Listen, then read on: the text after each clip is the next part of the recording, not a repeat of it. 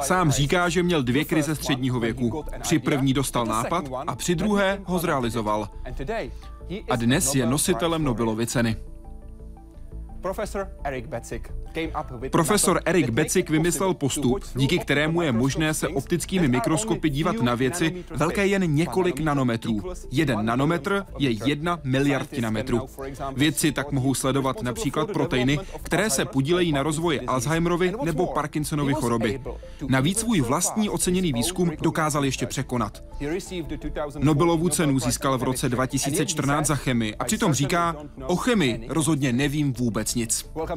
Vítejte ve světě vědy a otázek současné společnosti. Začíná Hyde Park civilizace.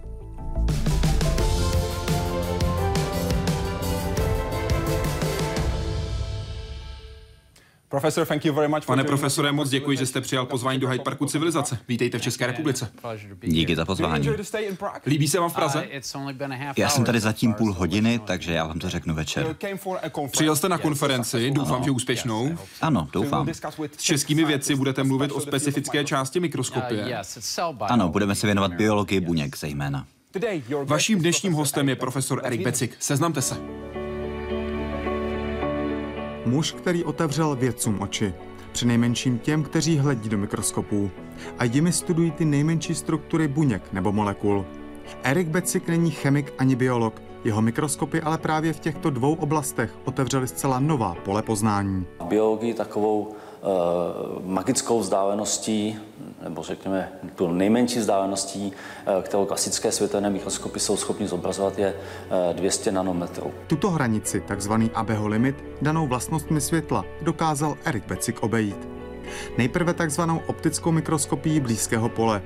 Postupem, který dokázal vzorky snímat ještě detailněji, ale jenom na povrchu. Proto přišel na svět takzvaný Lattice Light Sheet, neboli také 3D mikroskop. Nemá tak vysoké rozlišení, ale je velice rychlý a hlavně buňky dokáže sledovat tak, že je možné data zpracovat do podobných trojrozměrných zobrazení a nabídnout tak pohled na život v celé jeho miniaturní kráse. Nám umožňuje i zobrazovat větší objekty, třeba vyvíjící, vyvíjející se embryo, eh, dělící se buňky celé a podobně. A zároveň jsou tyto techniky daleko méně destruktivní, než musíme používat silné lasery jako u těch super rezolučních technik. Jeho přínosy jsou nejvíc patrné i běžné veřejnosti. Dovoluje třeba i sledovat změny mozkových buněk způsobované Parkinsonovou nebo Alzheimerovou chorobou. Nejnovější přístroj z dílny Erika Beciga se pak ukrývá pod zkratkou Palm. Ten je schopný až 10 nanometrového rozlišení, a to díky fluorescenci. Do vzorku jsou zaneseny speciální proteiny, které laser dokáže pod mikroskopem rozsvítit. Ten objev spočívá v tom, že my tyto molekuly rozsvěcíme postupně, že se vlastně, vlastně molekuly, na které je navěšena svítící značka, rozsvěcují jednotlivě, takže jsme schopni je přesně detekovat. Tím je možné sledovat procesy v buňkách v zatím nevýdaných detailech. Právě tento objev byl hlavním důvodem, proč Erik Becik v roce 2014 získal spolu se Stefanem Helem a Williamem Mernerem Nobelovu cenu za chemii. Jaroslav Zoula, Česká televize. Jaké nejmenší části jste schopen vidět mikroskopem? Můžete jejich velikost k něčemu přirovnat? Prosím, začněme velikostí v roce 2006. Jak malé části jste tehdy mohli vidět? Záleží na tom, jaký mikroskop používáte samozřejmě. Optický mikroskop. U optických mikroskopů, což je ten obor, v kterém jsem se pohyboval já, jste v oblasti zhruba 200 nanometrů. Což kdybyste chtěl k něčemu přirovnat, tak si můžete představit jednu buňku ve svém těle, tak tohle rozlišení je ještě asi stokrát menší než ta buňka ve vašem těle. A proto už od dob Van Leeuwenhoeka před 400 lety lidé mohli optickými mikroskopy buňky studovat. Ale také je to asi stokrát větší, než jsou jednotlivé molekuly, které se nacházejí uvnitř té buňky. Takže je to příliš hrubý nástroj, pokud vás zajímají ty skutečně základní stavební části uvnitř té buňky. Byl to Ernest Abbe, kdo v roce 1873 řekl, že 200 nanometrů je hranice. Za tuto hranici se s optickým mikroskopem nedostaneme. Ale vy jste ji dokázal prolomit. Hmm. A to s mikroskopem Palm. Ano. Lidé někdy říkají, že jsme porušili fyzikální zákony, ale to není pravda. To, co děláme, je, že v těch zákonech hledáme nějaké kličky. A v případě Palmu je tou kličkou to, um, že ten konečný obrázek se stává z mnoha různých dílčích obrázků, které nesou nějakou informaci. A každý z těchto dílčích obrázků je pořád omezen ABho zákonem. Ale každý ten obrázek také nese nějakou informaci. Každá molekula tam vypadá jako taková chlupatá koule. A můžete zjistit, kde má ta koule střed, mnohem přesněji, než jaký má poloměr. Takže ty chlupaté koule dodržují Abeho limit, ale přesnost měření jejich středu je mnohem vyšší. A když se vám pak podaří rozsvěcovat postupně jednotlivé molekuly, a zjistit, kde má každá z nich střed, pak můžete ten ABho limit v podstatě obejít. Ačkoliv každé jednotlivé měření ten limit plně dodržuje. Ten konečný výsledek, který z toho všeho dostanete, je daleko za tím limitem. Tohle umí mikroskop Palm. Přesně tak. Ale vy jste přišel s dalším, s mikroskopem SIM. V čem se liší? SIM je jiný typ, to je mikroskopie se strukturovaným osvětlením, tak tomu říkáme. To je trochu jiná podoba mikroskopu, který dokáže um, také ABho limit obejít. V tomhle případě je ten princip ale trochu jiný. Většina mikroskopů osvětluje celý vzorek jednolitým světlem. Ale v tomhle případě se to osvětlení střídá podle určitého vzorce. Tmavá světla, tmavá světla. A díky různým matematickým trikům můžeme to rozlišení rozšířit za hranicí Abeho limitu, a to dvojnásobně. Protože ten vzorec je omezen difrakčním limitem. A to je ten důvod, proč ten výbor pro udílení Nobelovy ceny řekl, že by měla být rozdělena, protože my jsme pořád omezeni ABho limitem, i když jsme vlastně lepší než je ten ABho limit. Um, Ale podle mě je tohle chyba, protože podle mého názoru SIM bude pravděpodobně tou metodou s vysokým rozlišením, která bude mít největší dopad na biologii. Pro Washington Post v říjnu 2014 řekl, nechci sám sebe klepat po ramenu, ale cítím se trochu jako Galileo. Kamkoliv se podíváte, tam uvidíte něco nového. Ano. To byl ale ještě třetí mikroskop. Ten se jmenuje Lattice Light Sheet mikroskop. Já jsem se účastnil vývoje asi půl tuctu různých mikroskopů za celou svoji kariéru. A každý další z nich byl vlastně reakcí na moje vlastní frustrace z toho, co ten předchozí mikroskop nedokázal. Takže například Palm mikroskop je opravdu skvělý v tom, že má extrémně vysoké rozlišení. Ale stejně jako není možné vyrobit auto, kterým v pátek odvezete děti do školky a v neděli vyhrajete závod v Monaku, není možné vyrobit mikroskop, který by dokázal úplně všechno. Vždycky je to něco za něco. Palm má výborné rozlišení, ale za to platíte rychlostí zobrazování a také tím, jak buňku poškozujete. A ten, který jste právě zmínil, Lattice Light Sheet mikroskop, ten využívá velmi tenké plátky, kterými postupně osvětluje části buněk a toho embrya a to dělá velmi rychle a z toho získáte prostorové zobrazení, aniž byste embryu nebo té buňce jakkoliv ublížili. A to velmi rychle. Máte to ve čtyřech rozměrech, protože máte tři prostorové rozměry plus čas, takže si dostanete takové, taková videa o životě. Pořád dodržujeme ABho limit, ale ten objem informací, které získáte na té časové ose oproti těm prostorovým osám, je natolik obrovský, že je to úplně úžasné. Ta videa, která z toho mikroskopu získáváte, jsou fantastická.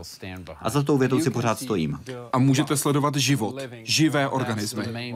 To je právě to, v čem je tenhle mikroskop tak dobrý. Je to skvělý nástroj, pokud chcete pozorovat život. Protože Palm, stejně jako elektronové mikroskopy před ním, jsou výborné nástroje, pokud vás zajímá vysoké rozlišení, ale omezení elektronového mikroskopu je v tom, že se jim nikdy nepodíváte na nic živého.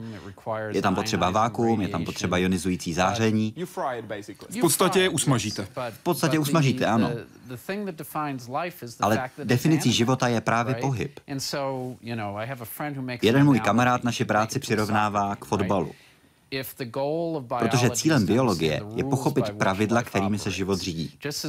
To je úplně stejné, jako kdybyste chtěl pochopit pravidla fotbalu, o kterém řekněme vůbec nic nevíte, a jenom pořídíte fotky ve vysokém rozlišení toho, co se zrovna na hřišti děje. Vidíte, jak někdo dostává červenou kartu, vidíte, jak někdo střílí na bránu, vidíte, jak brankář střelu vyráží, ale pořád nebudete chápat, jak tyhle události k sobě zapadají.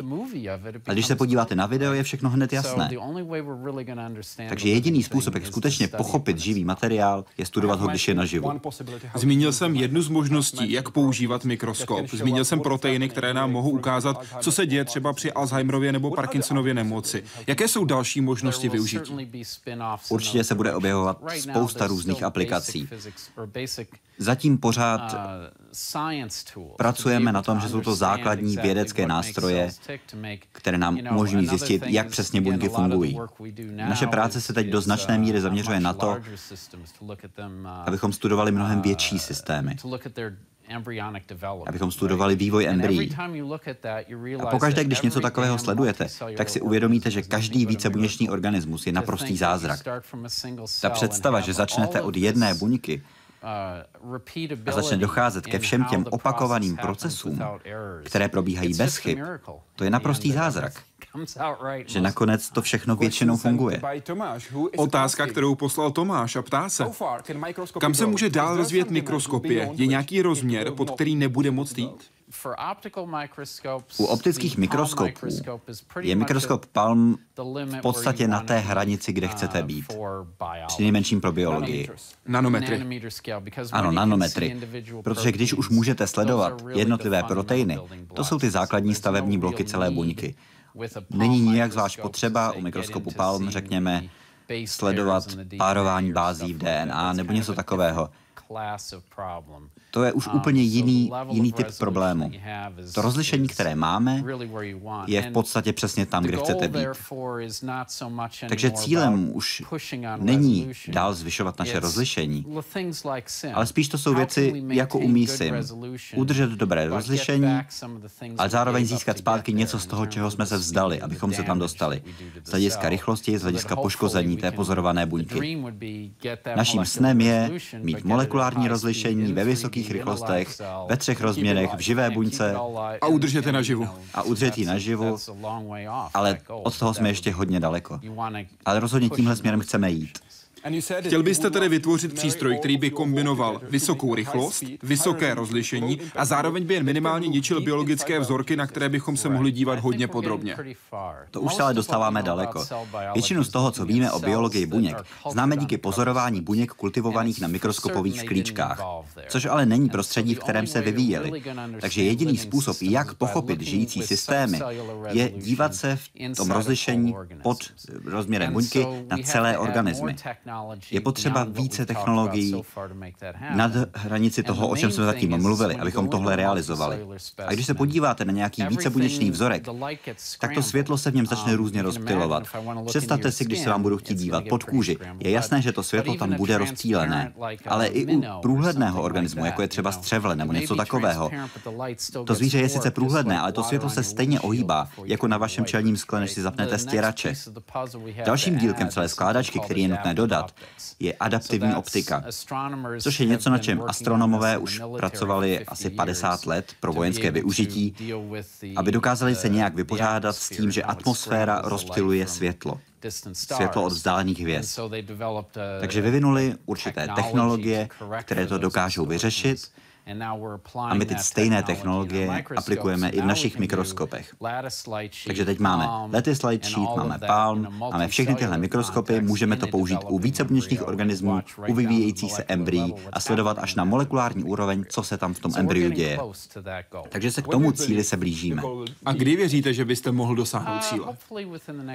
Doufám, že během příštích několika let. Tam se na váš odhad, protože vaše odhady jsou hodně přesné, když se podívám na vaši kariéru. Ale to je trochu děsivé, protože já si myslím, že já mám v tomhle oboru ještě dva, když budu pesimista, možná pět let. A pak v jen pět? Pak už je hotovo, protože pak už budou splněny všechny cíle, které si myslím, že se současnou technologií se vůbec dají splnit. Já myslím, že každý vědecký obor je nějakou dobu velmi plodný, pak ho vytěžíte a pak už je ta půda příliš chudá a je nutné nechat ji, ať se obnoví, zasadit tam fazole, zasypat dusíkem a nechat to chvíli ležet ladem. Já rád pracuji v oborech, kde nikdo jiný není a věřte mi, v mikroskopii je teď hodně živo. Všichni se snaží ještě najít ty poslední fazole, které by mohly otrhat, ta poslední jablka, cokoliv chcete. Takže já si myslím, že v tomhle oboru ještě pár let mám co říct, ale pak asi přijde krize středního věku číslo 3. Takže nový výzkum, nový průlom. To nevím, ale o něco se pokusím. Samozřejmě většinu času člověk selže. Ale v případě vašich krizí středního věku jste ve skutečnosti rozhodně neselhal. Ano, já jsem se nakonec dostal k něčemu, co byl víceméně úspěch. Já pořád tak trochu vnímám Palm jako selhání. V jakých směrech? V tom, že on sice plní naše technické cíle a dá se použít v praxi, ale já v přednáškách používám jeden vtip, kde říkám, že každá technologie, na které pracuji, tak do ní investuji strašně moc času, miluji ji jako vlastní dítě a stejně jako u vlastního dítěte, vy doufáte, že vyroste a vylečí rakovinu nebo se stane prezidentem, ale nakonec vám vlastně stačí, že neskončí ve vězení. A u každé technologie máte to obrovské nadšení na začátku, když všechno začne se propojovat dohromady, po té křivce jdete nahoru a najednou si začnete uvědomovat, že tady jsou nějaká omezení. Měl jste sen o tom, že uděláte úplně všechno, ale pak si uvědomujete, že něco přece jen nedokážete. A to se nedá odhadnout předem. Tvrdíte o sobě, že jste pesimista. Já jsem, ano. Proč? Já nevím. Takhle můj mozek prostě funguje, já nevím. Můj táta je optimista, takže nevím, prostě to tak je. Mluvme o optimističtějších věcech. Mluvme o roku 1993, kdy se narodila vaše dcera, a roku 1994, kdy jste odešel z Belových laboratoří. Ale měl jste nápad, když jste tlačil kočárek se svojí dcerou. Tehdy jste dostal nápad. Jaký to byl nápad? Ten nápad byl tím, z čeho se pak stal mikroskop Palm. Můj kamarád, který byl také v Belových laboratořích, laboratořích Harald Hess spolu se mnou dělal experiment, kde jsme pracovali v teplotách poblíž absolutní nuly a studovali polovodiče které vydávají světlo, podobně jako třeba laserové ukazovátko. A zjistili jsme, že to světlo z těch polovodičů nevychází všude jednolitě.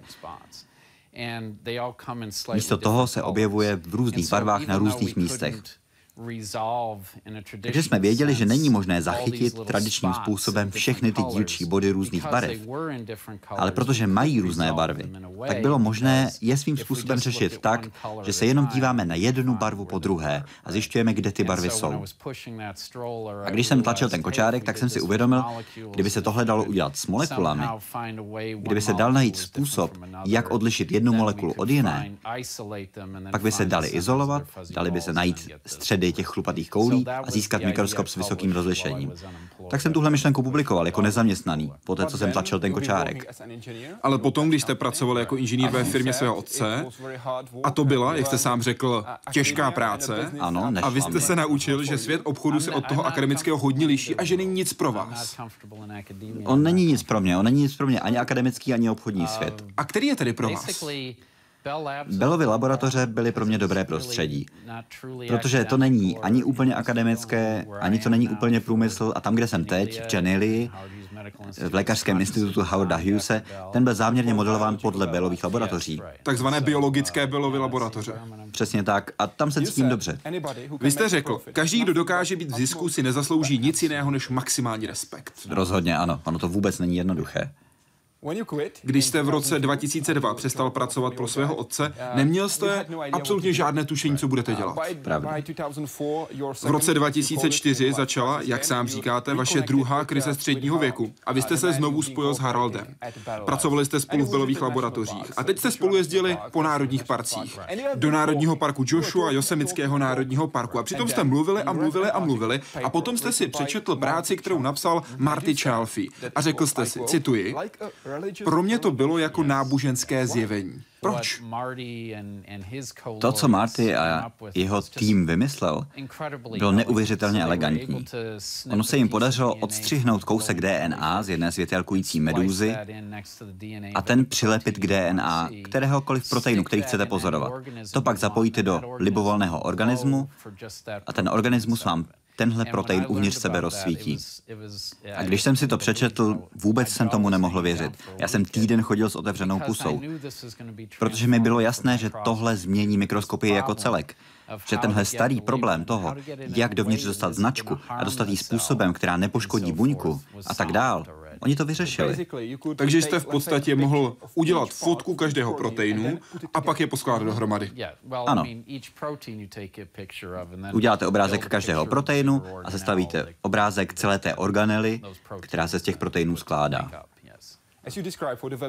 Jak jste situaci popsal pro web nobelprize.org? Vy ani Harald jste nic nevěděli o biologii, nebyli jste biologové. Nulové znalosti. Tenhle obor jste nestudovali a proto jste hledali pomoc. A vám se podařilo domluvit schůzku s Jennifer Lipinko Švarcovou a Georgem Petersonem. Ti pracovali v Národním zdravotnickém institutu. Vy jste jim řekl o vašem nápadu a oni řekli, cituji, Jennifer nám odpověděla, ať mikroskop postavíme a přineseme ho. Prostě jen tak, jen to postavte a přijďte.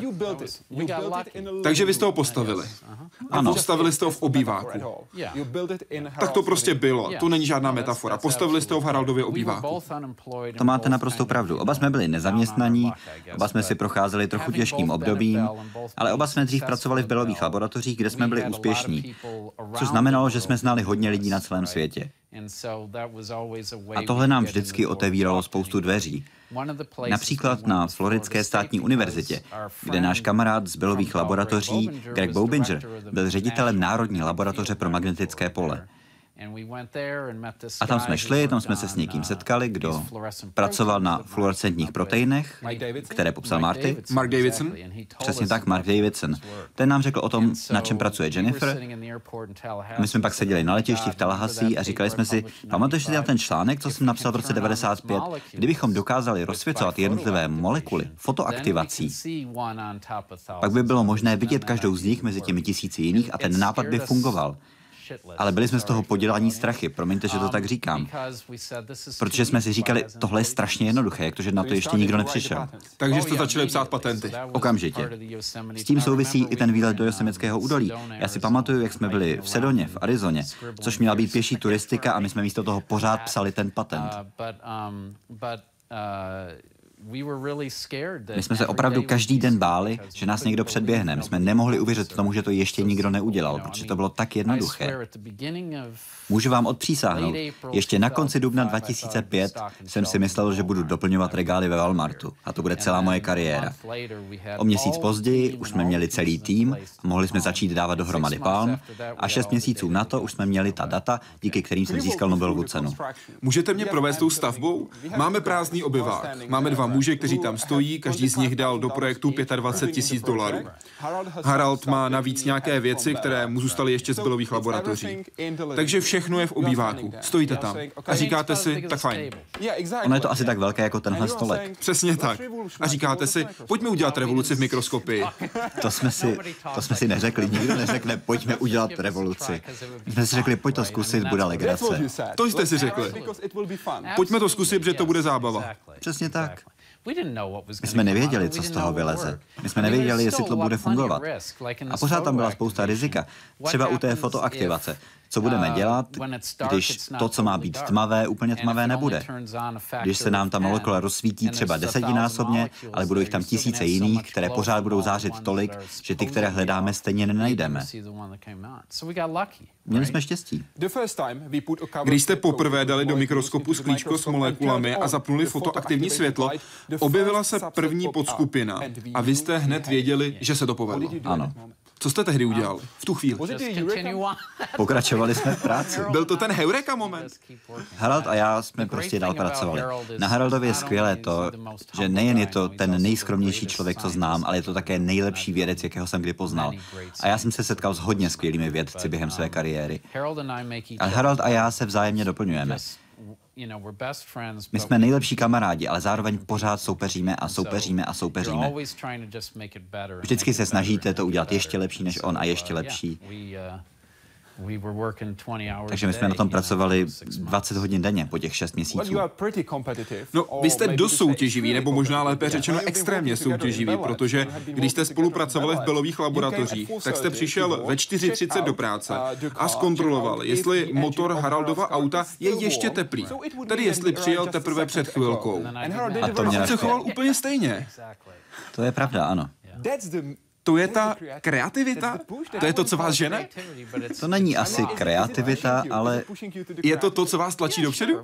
Vede ke kreativitě? Vždycky je dobré mít takového kamaráda. Někoho, komu můžete plně důvěřovat, někoho, koho respektujete, ale zároveň někoho, s kým můžete takhle přátelsky soutěžit. Protože vy jste lepší díky němu a on je lepší díky vám. A když ty myšlenky proudí, tak každý se snaží přijít s tím dalším krokem celého procesu. Co musíme udělat teď? A jeden to řekne a ten druhý řekne, sakra, to jsem zrovna měl na jazyku. Jak často se to stane? Nevím. Mně se to stává jenom s Haraldem. My dva máme opravdu vzácný vztah. Jaký největší neúspěch jste zažil? Pomohl vám nebo vás přibrzdil? Myslím, že největším neúspěchem bylo to, jak jsem pracoval ve společnosti svého otce na tom stroji. Věřte mi, já jsem do něj vložil přesně tolik krve, slz a potu, jako do mikroskopu Palm. A zrovna tak, jak byl Palm úspěšný, tak taková byla tohle katastrofa. Já jsem udělal úplně všechno, co mě vůbec napadlo, abych ten stroj dokázal prodat. A když mi došly úplně všechny nápady, tak jsem si řekl, já už nemůžu. Trvalo to 8 let. Trvalo to 8 let. Ale to hlavní, co mi tohle přineslo, bylo to, že jsem se naučil, že pokud chcete vyvíjet nějakou technologii, tak je klíčem váš zákazník. Musíte mluvit se zákazníkem. V mém oboru je strašně moc lidí, kteří vidí nějakou příležitost využít svoje schopnosti a vytvořit nějaký nástroj.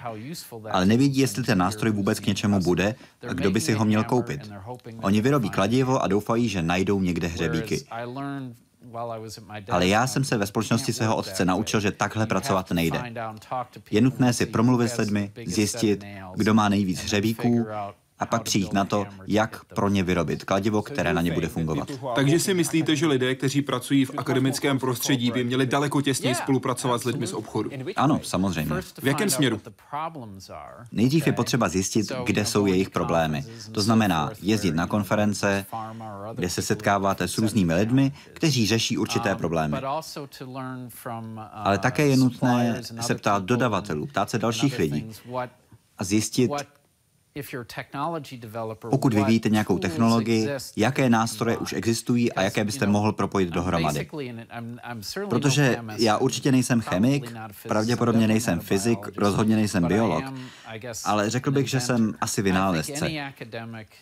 A myslím, že každý akademik, pokud chce skutečně uspět, tak musí velmi dobře vnímat, co mu může nabídnout průmysl z hlediska toho, jaké nástroje může využít a také z hlediska toho, jaké problémy průmysl má, které může akademik pomoct řešit. V akademickém světě můžete dělat spoustu věcí, zveřejňovat spoustu článků, ale každému je to úplně jedno, protože to nemá žádný praktický dopad. A většina akademického světa takhle podle mě vypadá. Takže jak by se měli chovat? Nejen publikovat, což musí, aby splnili podmínky grantů, aby získali nějaké peníze, aby naplnili ty podmínky, které jsou stanoveny. Ale jaký by měl být další krok? Jaký krok by měli udělat samotní vědci? Když publikujete nějaký článek, tak tím to celé teprve začíná. Nová technologie je naprosto k ničemu, pokud se nedostane do rukou koncových uživatelů. A pak ten koncový uživatel přijde s novým objevem v biologii. Já nejsem biolog. Já nikdy nezískám Nobelovu cenu za biologii, protože já o biologii nic nevím. Ale já musím dostat svoje nástroje do rukou biologů. Ale ta první generace, kterou vytvoříte, to je něco, co umí zprovoznit jenom fyzik. Další věc, kterou jsem se naučil ve společnosti svého otce, je to, že je obrovská propast mezi tím, jak vypadá ten prvotní prototyp a tím, co je nutné ještě udělat, abyste vytvořil tu krabici, kterou může nějaký biolog skutečně používat. Značná část toho, co já dělám v Janely, je, že u každého nového mikroskopu je mým úkolem přijít na to, jak začít u toho prototypu a nějakým dalším vývojem se dostat až k té krabici, kterou si může někdo skutečně koupit a začít používat. Mluvíme o mikroskopech a jejich vývoj probíhal i v Československu. Zvlášť v 60. letech u nás byly velmi výrazní věci, především Mojmír Petráň. Na začátku byl nápad fréza a dva páry rukou.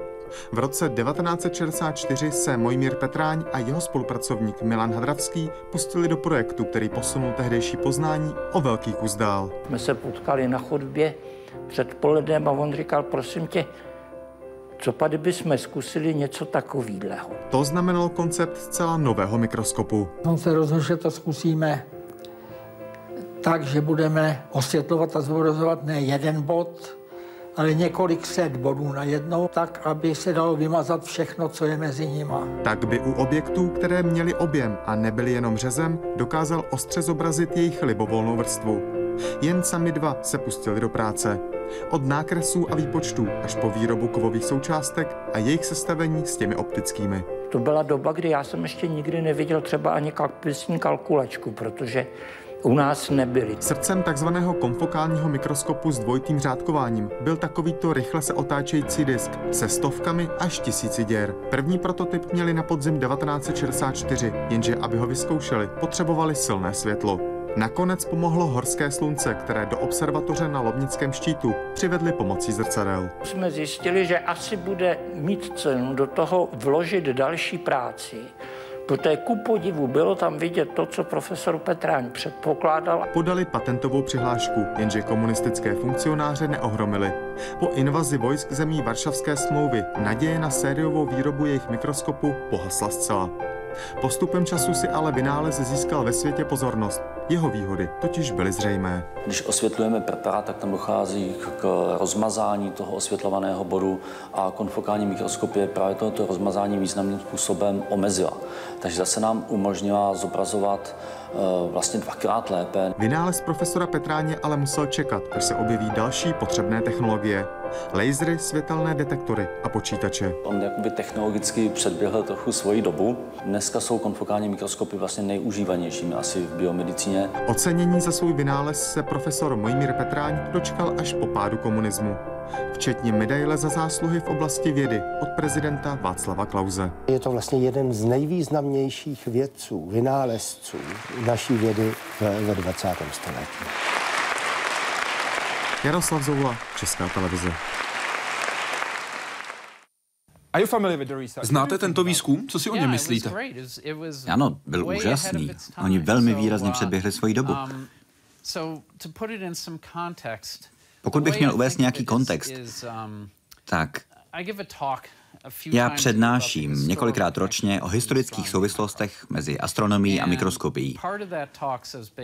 A tam mimo jiné říkám, že astronomie se od dob Galilea vyvíjela celou dobu velmi rychlým způsobem.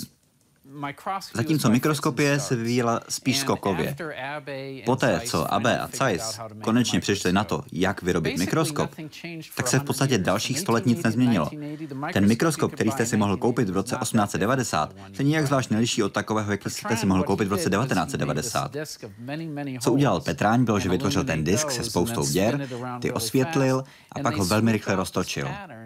A tím získáte takový vzorek a získáváte vlastně veliký konfokální mikroskop. Technologie s rotujícím diskem. A to je v podstatě stejná technologie, jaká je od té doby zlatým standardem pro pozorování živých buněk. Řekl bych až do light mikroskopu, který si myslím, že bude tím dalším krokem. Ale jejich práce měla opravdu obrovský dopad. A on byl výrazně napřed než všichni ostatní. Uh, Já jsem v té době ještě o tom nic nevěděl. Já jsem šel v roce 85 na nějakou konferenci, kde on se snažil všechny přimět, aby se šli podívat na jeho mikroskop, který měl v hotelovém pokoji. Tak já tam šel, říkal jsem si, tohle je asi nějaký cvok, ale nevadí. Ale pak jsem se podíval a díky tomu rotujícímu disku, který tam rotoval velmi rychle, jste viděl vlastníma očima trojrozměrný prostor, jak procházíte třeba řezem mozku a říkal jsem si, wow, to opravdu mi otevřelo oči. Wow, to jste mu řekl. Ano. Mluvil jste s ním o samotné technologii? Jasně, samozřejmě. Trochu. Dozvěděl jste si něco nového? Já jsem v té době byl ještě malý špunt, já jsem byl student. Já jsem ještě nic nevěděl. Zaměřme se na vaši Nobelovu cenu. Jak jste se dozvěděl, že jste dostal Nobelovu cenu? Očekával jste ji? Uh, um, no. Já jsem si říkal, že je tady určitá malá pravděpodobnost, že mikroskopy s velkým rozlišením by někdy mohly uh, dostat Nobelovu cenu. Myslel jsem si, že to um, nebude takhle brzo, uh, ale vždycky v říjnu na mě tak trochu přišly obavy, a to hned dvojí. Jednak to, že to dají mikroskopům s vysokým rozlišením a já mezi těmi laureáty nebudu. A druhá obava, že to dají mikroskopům s vysokým rozlišením a já tím laureátem budu. Která obava byla větší? To bylo tak asi na stejno. A říkal jsem si, že když nám to dají, bude to za fyziku. Fyzika se vyhlašovala v pondělí a když v pondělí oznámili, že to dostanou modré světelné diody, říkal jsem si, to je skvělá volba a další rok je to v suchu.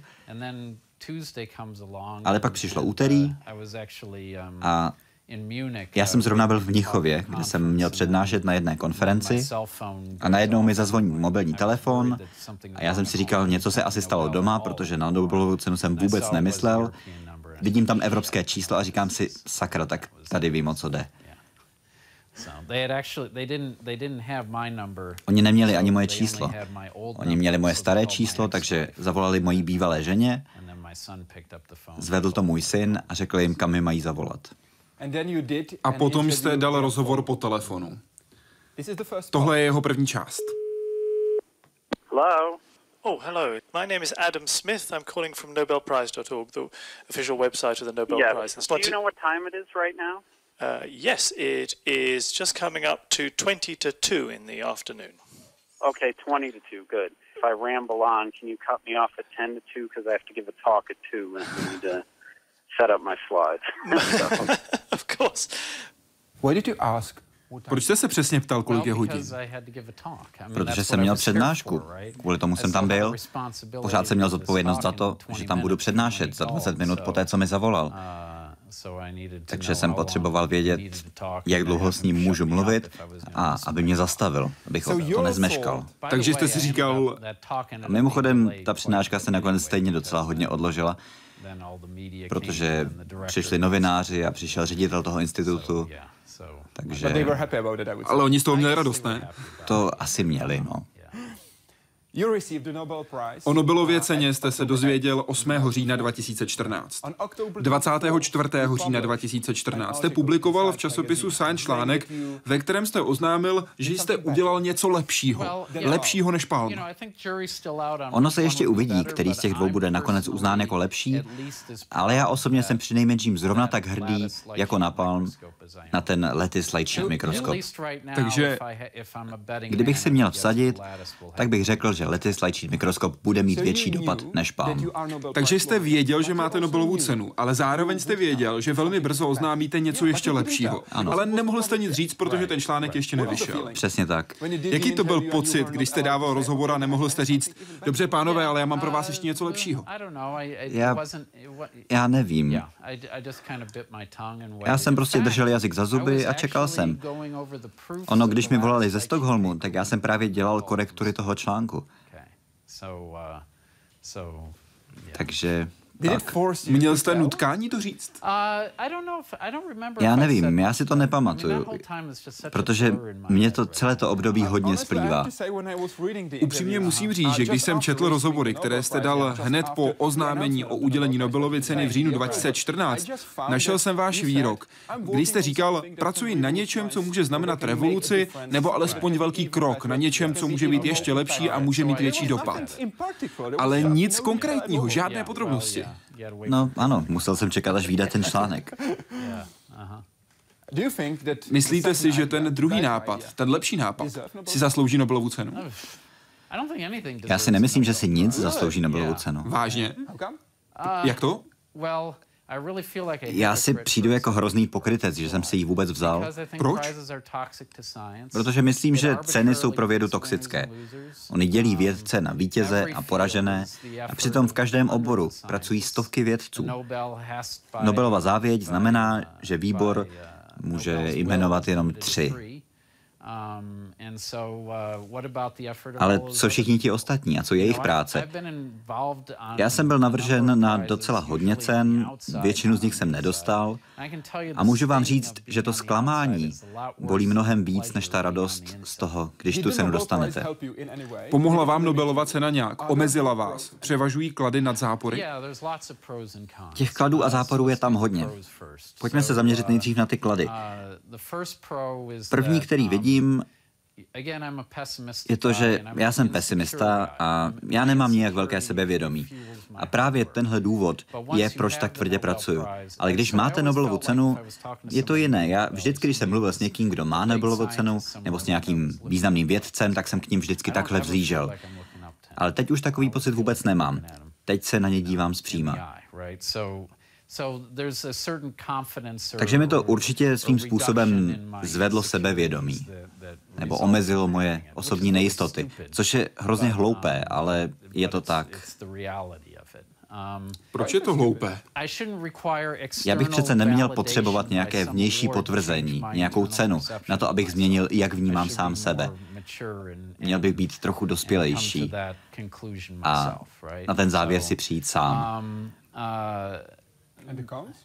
A zápory? Těch záporů je hodně.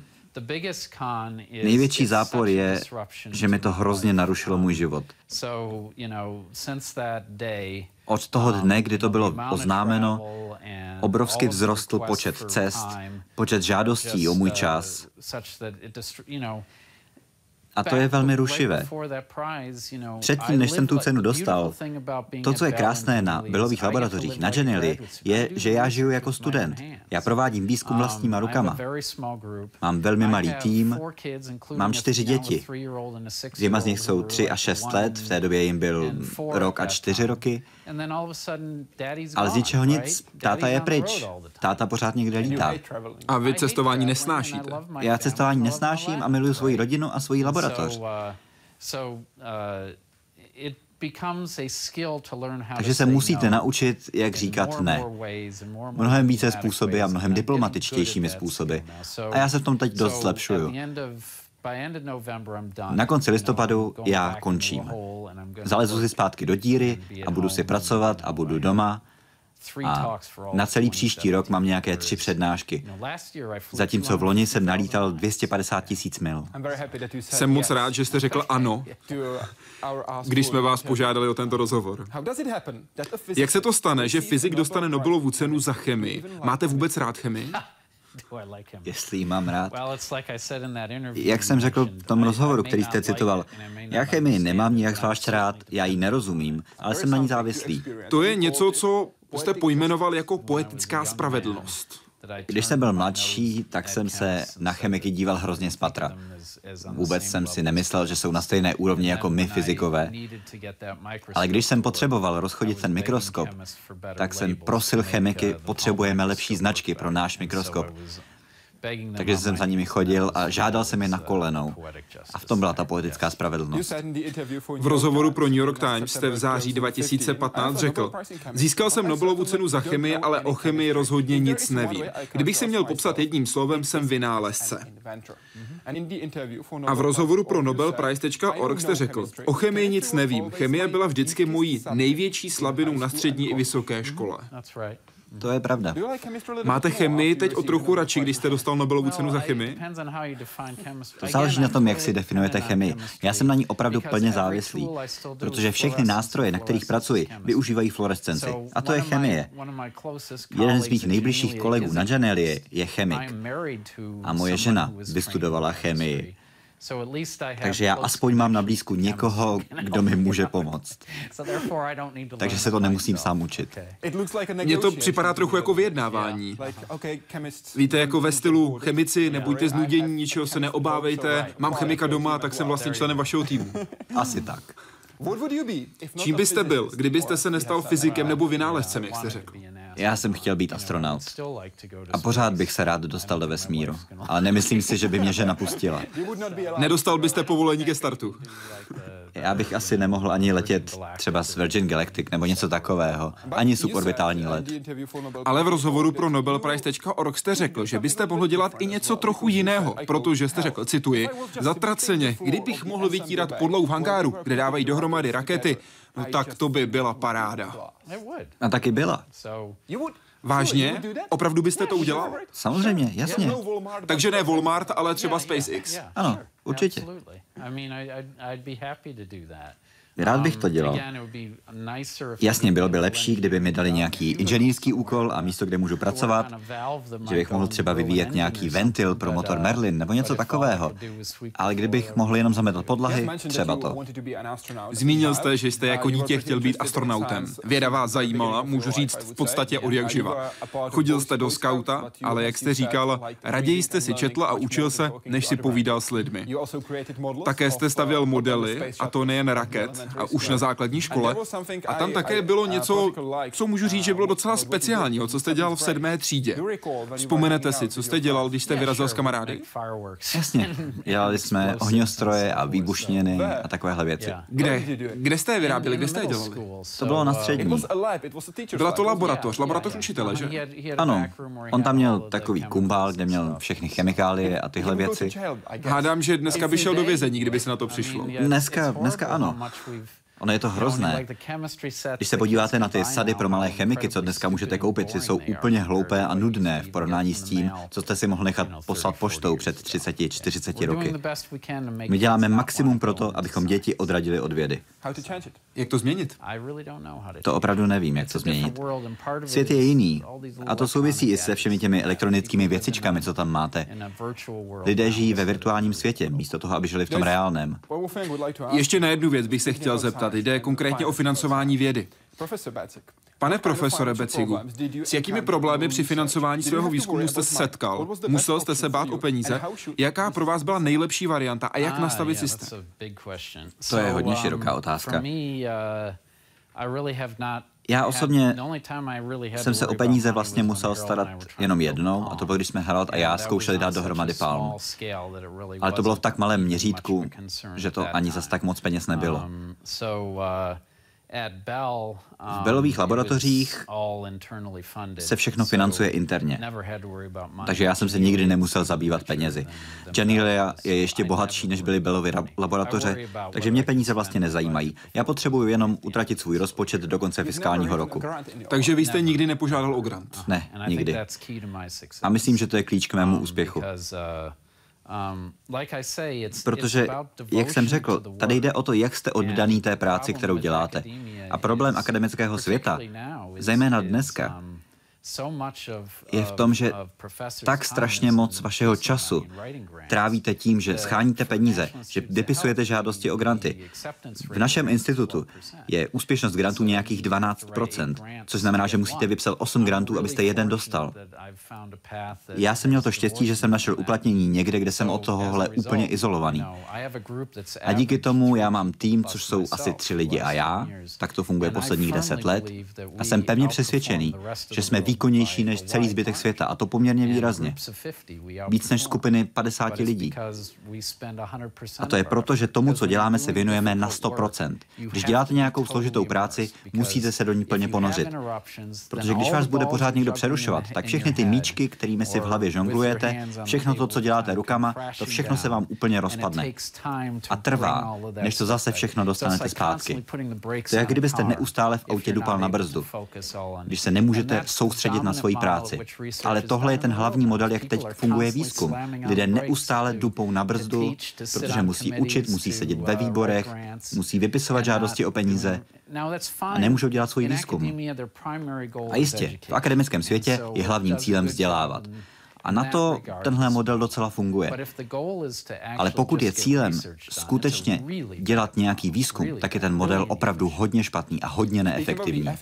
Když mluvíte o efektivitě, pro New York Times jste řekl, myslím, že když čtete moc vědecké literatury, tak se otrávíte, protože vás to bude tlačit k tomu, abyste mysleli stejně jako ostatní. Je lepší mít tušení, co se děje a jít svou vlastní cestou.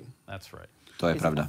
Je to efektivní, skutečně efektivní, protože možná přemýšlíte nad něčím, co už bylo vyřešeno. To je docela dobře možné a mně se to stalo moc krát. Ale většinou to vypadá tak, že to, s čím přijdete vy, jako řešením, i když někdo už nezávisle přišel na to samé, Nikdy to není úplně identické, vždycky tam budou nějaké drobnosti. A tyhle drobné rozdíly, to jsou semínka, z kterých vám pak může vyrůst něco nového. Takže já nemám žádný problém s tím, že přijdu s nějakým nápadem, pak otevřu nějakou knížku a zjistím, aha, tak na tohle už někdo přišel. Vždycky tam ten moment, sakra, to jsem si myslel, že tohle vyjde. Ale je mnohem lepší pracovat takhle. Ale i tak to stojí za to. Naprosto to stojí za to. Učíte se tím, že něco děláte, neučíte se tím, že následujete ostatní. Když budete jenom číst studie, tak jenom sledujete, co dělají ostatní. A pak to nějak lineárně může na sebe navázat. Nemůžete přijít s něčím úplně novým. Mohl jsem dělat své chyby, udělal jsem spoustu chyb, ale chybováním se člověk hodně naučí. Ano. Tak to jste popsal svůj čas strávený na Cornellu. Ano, a je to naprostá pravda. A to bylo také skvělé, protože moji školitelé Mike Isaacson a Aaron Lewis, oni měli nápad na mikroskop blízkého pole. Ale pro ně byla mikroskopie úplně nový obor. Oni měli v hlavě nějaký koncept, ale nevěděli, jak by se dal naplnit v praxi. A neměli peníze. A neměli peníze. Na začátku skutečně ne. A to bylo skvělé, protože první tři roky jsem se učil, jak něco dělat, když nemáte žádné peníze. Pak jsme dostali nějaký grant a to bylo ještě lepší, protože už jsem tomu trochu rozuměl a věděl jsem, jak ty peníze co nejchytřeji utratit. Já jsem měl obrovské štěstí, že jsem mohl být ve škole právě na tomhle projektu, protože jednak jsem se díky němu dostal k mikroskopům s velkým rozlišením a jednak to byla příležitost, přesně jak jsem říkal v tom citátu, příležitost dělat vlastní chyby, přijít si na věci sám. Měl jste dva důvody, proč jste chtěl na Cornell. Za prvé, měli tam program zaměřený na aplikovanou fyziku a druhý? Druhý, protože tam studovali holky. Protože já jsem bakaláře studoval na Caltechu, kde poměr mužů a žen je 8 k 1. Takže když jsem přišel na Cornell, ještě pořád jsem nebyl schopný se podívat ženám do očí nebo s nimi mluvit. Takhle pokroucený jsem byl. Nebo plachý. Plachý nebo pokroucený, to je asi lepší slovo. Moje žena by řekla pokroucený. Nejsem si jistý, jestli se mám zeptat, jak jste se poznali, když popisujete tuhle situaci. Já ani nevím. Rád bych zmínil jedno jméno, které je spojené s Caltechem. Jméno muže, který vzal vaši práci a roztrhali. Muže, který řekl, ne, takhle se to nedělá. Ano, ano. To jméno je Gary Brown. Ano. Jedna z velmi cených věcí na Caltechu je, že jsem se mohl zúčastnit letního výzkumu. A tam jsem pracoval na mechanice kapalin a měl jsem mít vůbec první vědeckou prezentaci, tak jsem si ji připravil, všechny slajdy jsem si dal dohromady a on mě požádal, ať to před ním předvedu. Tak jsem mu to přednesl, byl jsem na to hrozně hrdý. A on mi to rozcupoval na kousíčky. Řekl, je tam příliš mnoho informací, ty slajdy vypadají hrozně neprofesionálně, nepodal jsi to jako příběh, přestanou tě poslouchat ještě na prvním slajdu. Naučil mě všechna ta základní pravidla toho, jak má nějaká prezentace vypadat. A to bylo hrozně užitečné. Vy jste ten projev přepsal a vyhrál. Ano, vyhrál jsem tu cenu, které jsem se tam účastnil. No, ona to byla národní soutěž. Možná jste zase až příliš plachý. Příliš skromný. Ale ono je to jedno. Vážně je to jedno? Důležité je, jaká je ta práce a jak ji dokážu vysvětlit ostatním. Protože tohle byl ten okamžik, který, jak jsem pochopil, změnil váš pohled na výzkum. Protože to byl ten moment, kdy jste si řekl, chci dělat experimenty, chci dělat pokusy. Ale já si nemyslím, že bych potřeboval dostat nějakou cenu, abych tenhle pocit získal. Klíčové bylo to, že jsem pracoval v té laboratoři a uvědomil jsem si, že mi to jde a že mě to baví. A to přišlo ještě předtím. To během toho výzkumu. Mám ještě jednu otázku. Zmínil jste film, který ukazuje, co se děje v buňce. Jaký je váš nejoblíbenější? To si vyberte sám. Vy vyberte. Jeden z mých nejoblíbenějších ukazuje, jak se dělí chromozomy v buňce. Protože aby se ty chromozomy odtrhly od sebe, tak ta buňka používá takové kabely, ty se jmenují mikrotubuly. A máme jedno takové video, kde vidíte konce těch kabelů, jak se natahují a ty chromozomy se odtrhují od sebe. Takže tohle video je asi moje nejoblíbenější. A raději se díváte na něj nebo na nahé a vytěšené Naked and Afraid? Ah, ano. Ne, na to nemusíte odpovídat. Ale já mám tuhle reality show opravdu rád. A vlastně mě hrozně štve, že jsem teď neviděl díl, který šel v neděli. Jsem zrovna byl na cestách, ale já se na to kouknu později.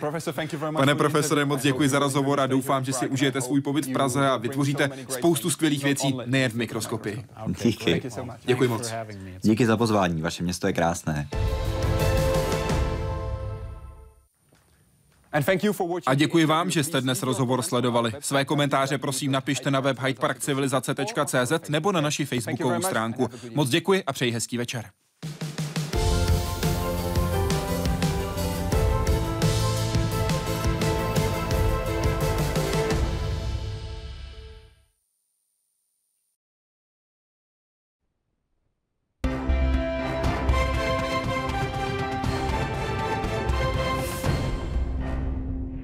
9 hodin na řadě krátký přehled zpráv. Vítejte. Zemřel Fidel Castro, kubánský revolucionář, z něhož se stal komunistický diktátor. Dlouholetému prezidentovi bylo 90 let. Jeho smrt oznámil mladší bratr Raul, který Fidela před deseti lety v čele země vystřídal. Pohřeb bude 4. prosince. Fidel Alejandro Castro Ruz, jak znělo jeho celé